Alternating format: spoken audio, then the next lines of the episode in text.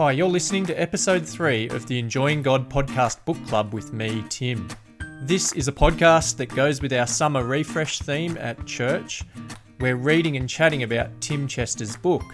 And on this episode, I'm joined by Derek Bullen, Marcia Melville, and Angus Lindsay to chat about enjoying God the Son.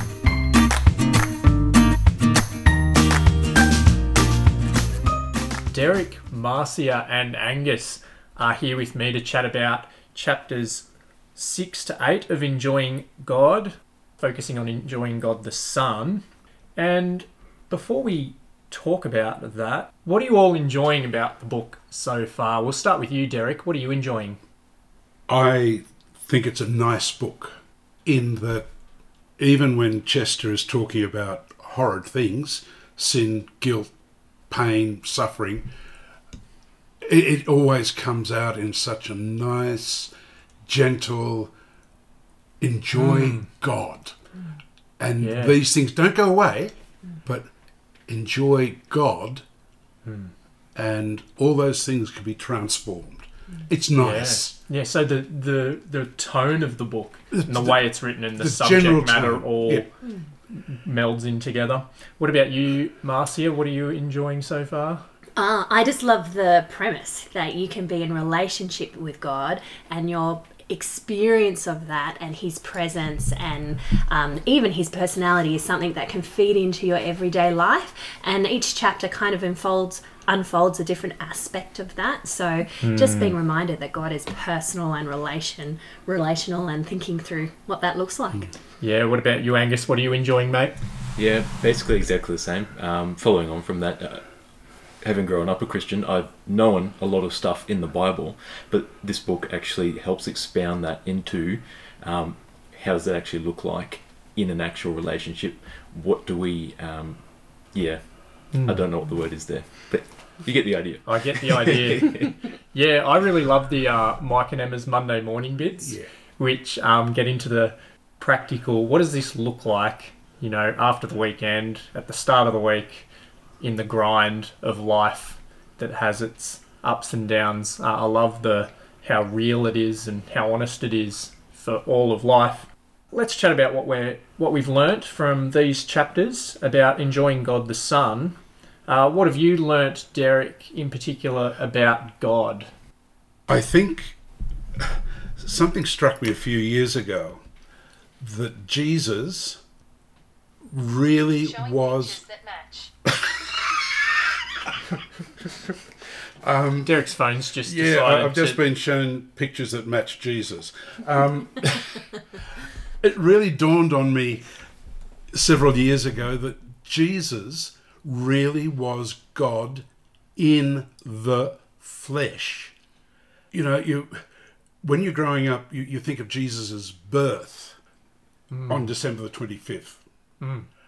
And then you start to move not away from that, but start to recognize you're really talking about Christ's incarnation on that first Christmas. And then you come to the realization that that incarnation meant that the mighty God of creation, hmm. if you pinched him in Jesus, he'd say, ouch. yeah, yeah, uh, Just that reality of Jesus in the flesh. Hmm. Hmm. yeah. It's amazing what God has done for us in coming to earth as a man in the person of Jesus, Yeah. and we can relate to Him uh, in a way that we wouldn't otherwise be able to because of that. huh? Isn't And that also right? the way it elevates humanity. yeah, yeah. To, to think that God himself would become a human being. Uh, what about you, Marcia? What have you learnt about God? Uh, I think chapter six, when uh, we introduce Jesus as uh, the part of the Trinity, and the idea that he does nothing. Uh, I really enjoyed that because it, it was one of those things where you're often in a society that's very busy and consumed with busyness. We get caught up in our own functioning and we get caught up in the narrative of Jesus doing in the Bible. But to stop and reflect, what is Jesus doing right now? Nothing. And um, in fact, nothing looks like sitting at the right hand of the Father interceding for us. But the book really emphasized that he's sitting He's not doing, he's done. He's- so it's yeah. that reminder that the gospel is done already for us. Um, Yeah, yeah. And so don't think that you're doing the gospel or that Jesus is doing it, it is done. Yeah. And yet he now intercedes for you at the right hand of the Father. So Yeah. the, just playing around with nothing Yeah. has been Mm. a really fun thing or inspiring thing to Mm. think deeply about this week. Yeah, that, that's such good news for us in our failures, isn't it? Yes. That Jesus has done everything Yeah. and is now doing nothing, seated at the right hand of the Father, interceding for us. Yes. It's almost Um, blasphemous, isn't it, in a sense? Yeah, Yeah. it's pretty. Um, it is to. It's offensive to a world that wants to and thinks it can achieve on its own and without. Yeah. And I love the application of that. The application is we can be we can translate our own doing into being the utmost importance. And it's Mm. no, there's a element of we know we need to be resting in what is done and Yeah. not doing our lists of uh, failures or successes and Mm. things like that. Yeah, brilliant. What have you learnt about God, Angus, Mhm. from these chapters? From these chapters, um, one thing that struck me was God's compassion.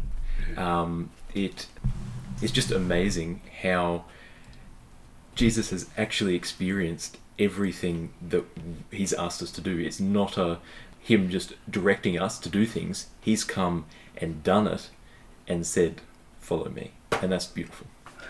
Yeah, it sure is. There's that quote, um, the Blackadder quote in there. Uh, Chester's making the point that Jesus is ahead of us, not behind us, having gone through everything that he's asking us to go through. He's not like General Melchett in Blackadder, who sends his troops to their death from the safety of his office. That's not our Jesus, is it? Um, moving on now to what we are learning about ourselves. What have you learned about yourself, Derek? Not not over the course of your entire life, but just from the, of course, but just from these chapters. I ain't learned nothing.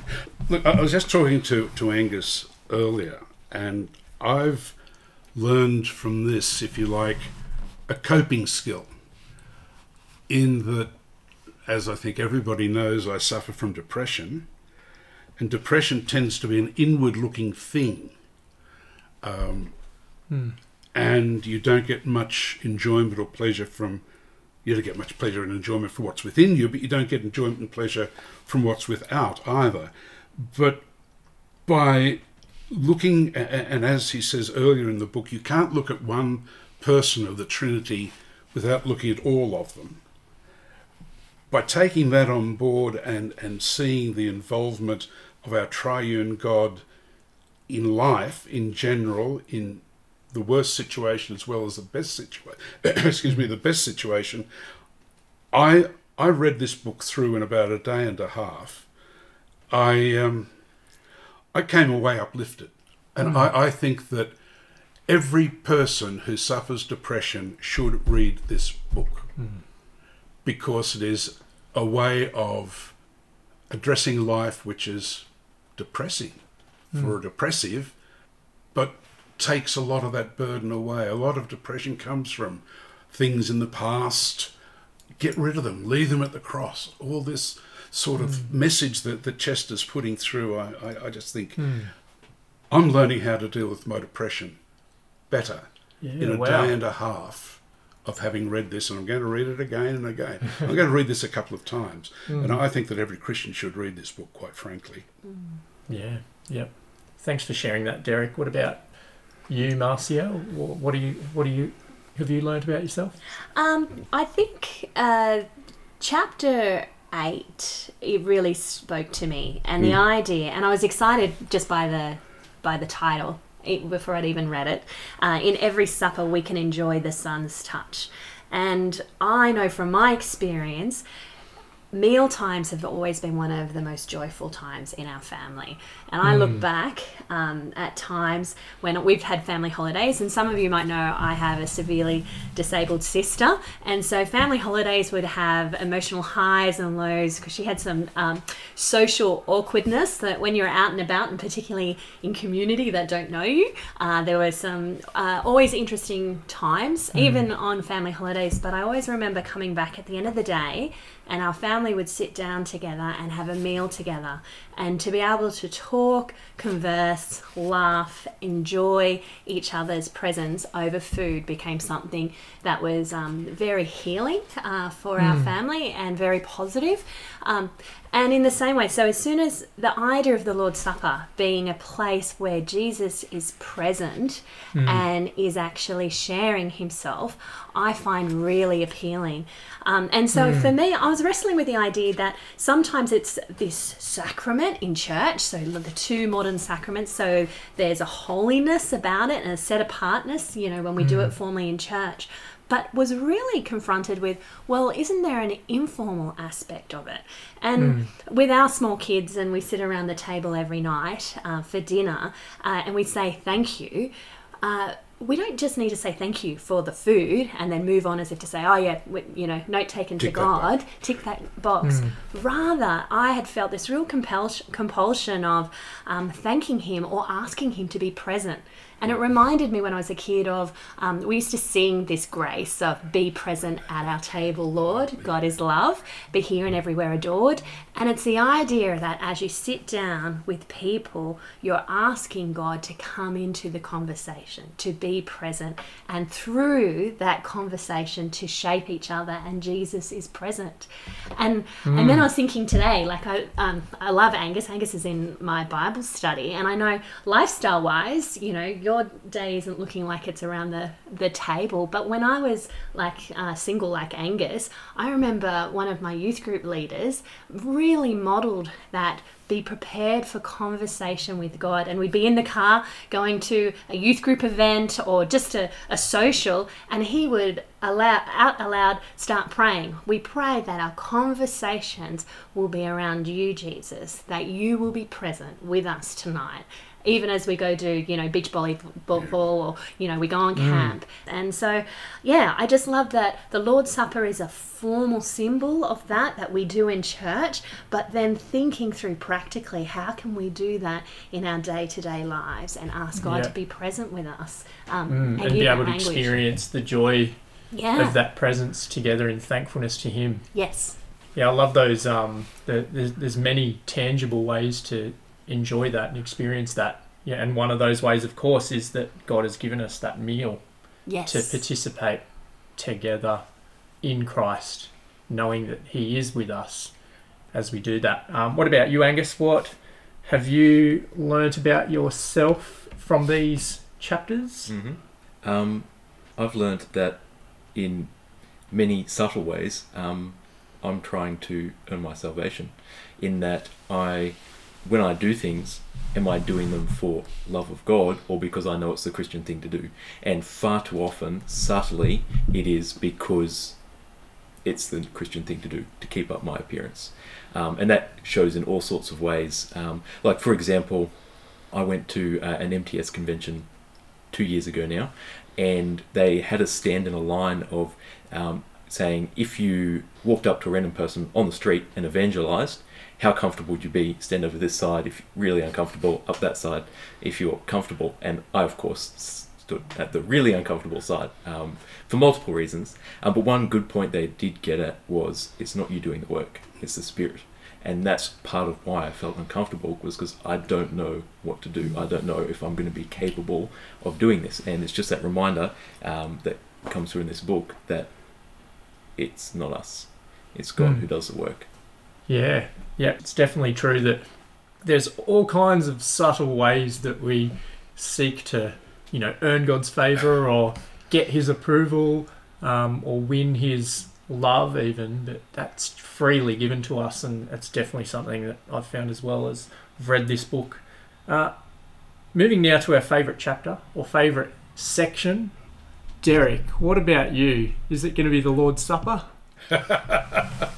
You remember my little message. I, I, I read the, the chapter called, what was it called? Eating with Jesus? Or In every supper we can enjoy the Son's touch. After having been involved in the church for most of my 70 years and having been involved in ministry of one sort or another for 30 odd years, I found this chapter on the Lord's Supper just so invigorating and, and, and so refreshing and, and mm. it enabled me. You, you were saying we have the formality of the Lord's Supper, but you wish we could have a little bit more, shall I say, informality.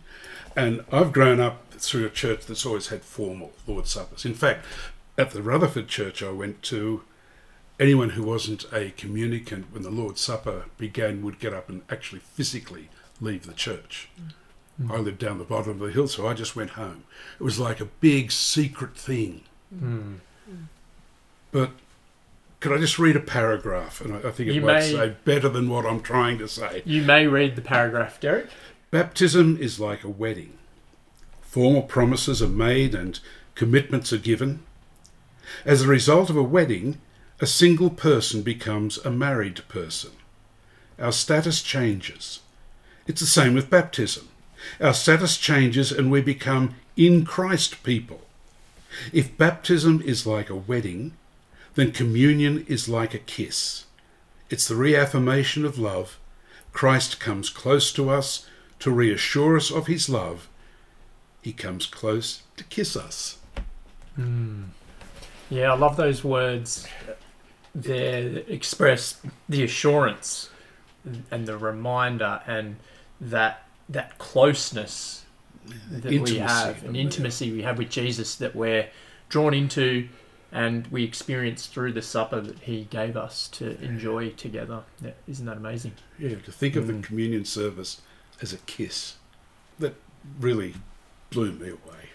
Yeah. After 30 years of Mm. conducting Lord's Suppers. yeah.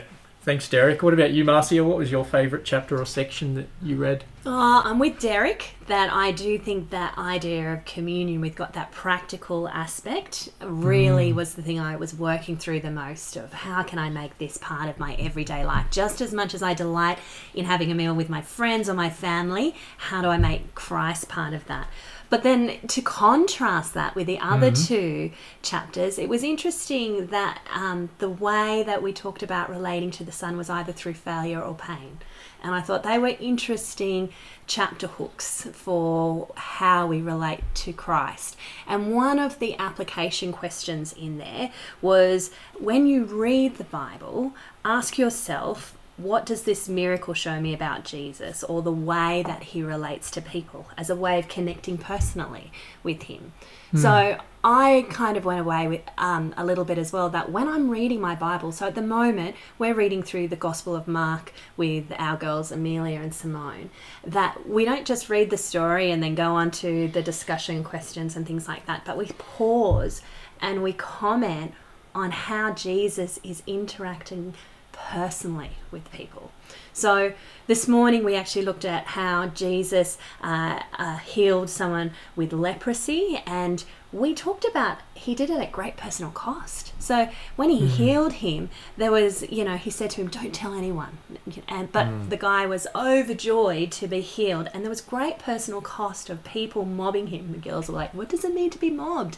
Um, and we, and we were talking that he did this out of kindness. He took he took his place but he often was doing things at personal cost. And to see that relationally worked out in a narrative um, helps me feel a closer bond um, personally to jesus as a as someone i know not just some distant figure. Yeah, so that helped Jesus not just be this abstract kind of idea out there somewhere, but a real person Someone who we in know. relationship with you. yeah, and through his relationships in the new testament that can help shape our relationship and understanding Yeah. Yeah, thanks, Marcia. Angus? Yeah, my favourite chapter is uh, In Every Failure We Can Enjoy the Son's Grace, which is chapter 6. Um, and I already touched on part of why that was. Um, but another part of why that is, is um, I'm a bit of a perfectionist, and yeah, failure hits perfectionists pretty hard sometimes. And because you Mm. can't do it right, and you go, What did I do wrong? And how am I going to fix this? And those are still all good questions, but the intensity uh, needs to be lower. It needs the priority of that question needs to be under God and what God does Mm. for us. Yeah, definitely. Definitely. To finish up, was there anything practical that you found really helpful in the book? There's little sections at the end of each chapter, and but it's it's not just at the end of the chapters. I've found like it's kind of been sort of weaved through the mm. chapters as well. Sometimes practical suggestions, ideas, ways of explaining things. What what stood out to you guys? Um, I think I'm following on from Angus here. So Oh, that's good. Considering Yeah. Angus just spoke, so I know, yeah. and, I, and I was there nodding profusely. I was like, A-type personality. Um, and Maybe then- we need to take the podcast onto YouTube as well. no, let, let's not do that. No, that's not. And um, yeah, probably a lot of teachers out there are A-type personalities too. And I was just reflecting yesterday. I had um, I'm starting a new job this year, and I had the opportunity to meet with my boss for three hours. And as soon as I walked out of that interview, there was the great temptation to have that list of to do driving. You know, you want to be successful, you want to do that well, but to actually say no, find that spot of rest find that spot of being who you are in Christ first. Don't be driven by the to do list, is something that I want to practically really wrestle with this year, knowing that I um I'm sure different types of personalities, others need more motivation to actively work it out. Others of us need to learn to actively rest in Christ. It's almost that Mary Martha response, I think, to to Jesus and the gospel. So um yeah, that chapter as well I found really confronting as a personality. Mm-hmm. Yeah. Excellent. Derek, anything practical that stood out to you? It is probably one of the most practical books I've ever read. Just reading through the chapters, the number of question marks he puts through. So he has you thinking all the way through, not just when he comes to the reflection questions at the end. He has you thinking all the way through. Question mark, question mark, question mark. But the thing that I think I like, when I first read it, or first read the first chapter, Mike and Emma's Monday morning, I thought, oh no. Just about every book you read starts off with a story. That's the best bit, Derek. And and what's the story all about? Well, what he has done is at the end of each chapter, he's told you what the story is all about because he goes past the episodes that they experience and then re- has their reflections, their reactions. And mm-hmm. I, I just think it's the only time I've seen a story at the front of a book that's made absolute sense in being there. And I, I think this is just a brilliant book. I think he's written a brilliant book. Mm-hmm. I've enjoyed your review of it, Derek. I'm hoping that those of you who are listening that may not have started reading it yet will be inspired by Derek to go and read it for yourself. you, you're missing out, you know. As Molly Meldrum would say, do yourself a favour. Get it. Uh, Angus, practical stuff, mate. Yeah, um, I'll, I'll, I think there's two things I want to quickly touch on. First is the action uh, in the in the sixth book, which is to every time we find ourselves uh, in trying to impress others, you just say it is finished uh, because Christ has already done the work.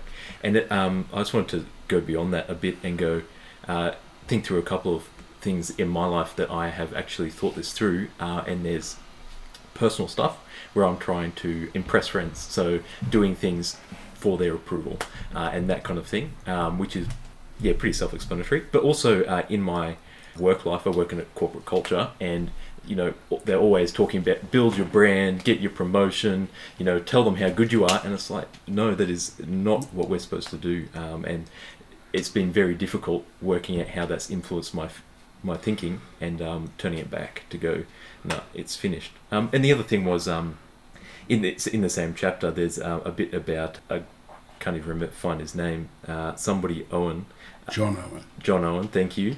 Um, talks about a thing called blessed bartering, uh, and it's Yeah. thinking over our failures and actually going, here, God, I failed, but you've said to put all our burdens burdens on you. Um, Mm.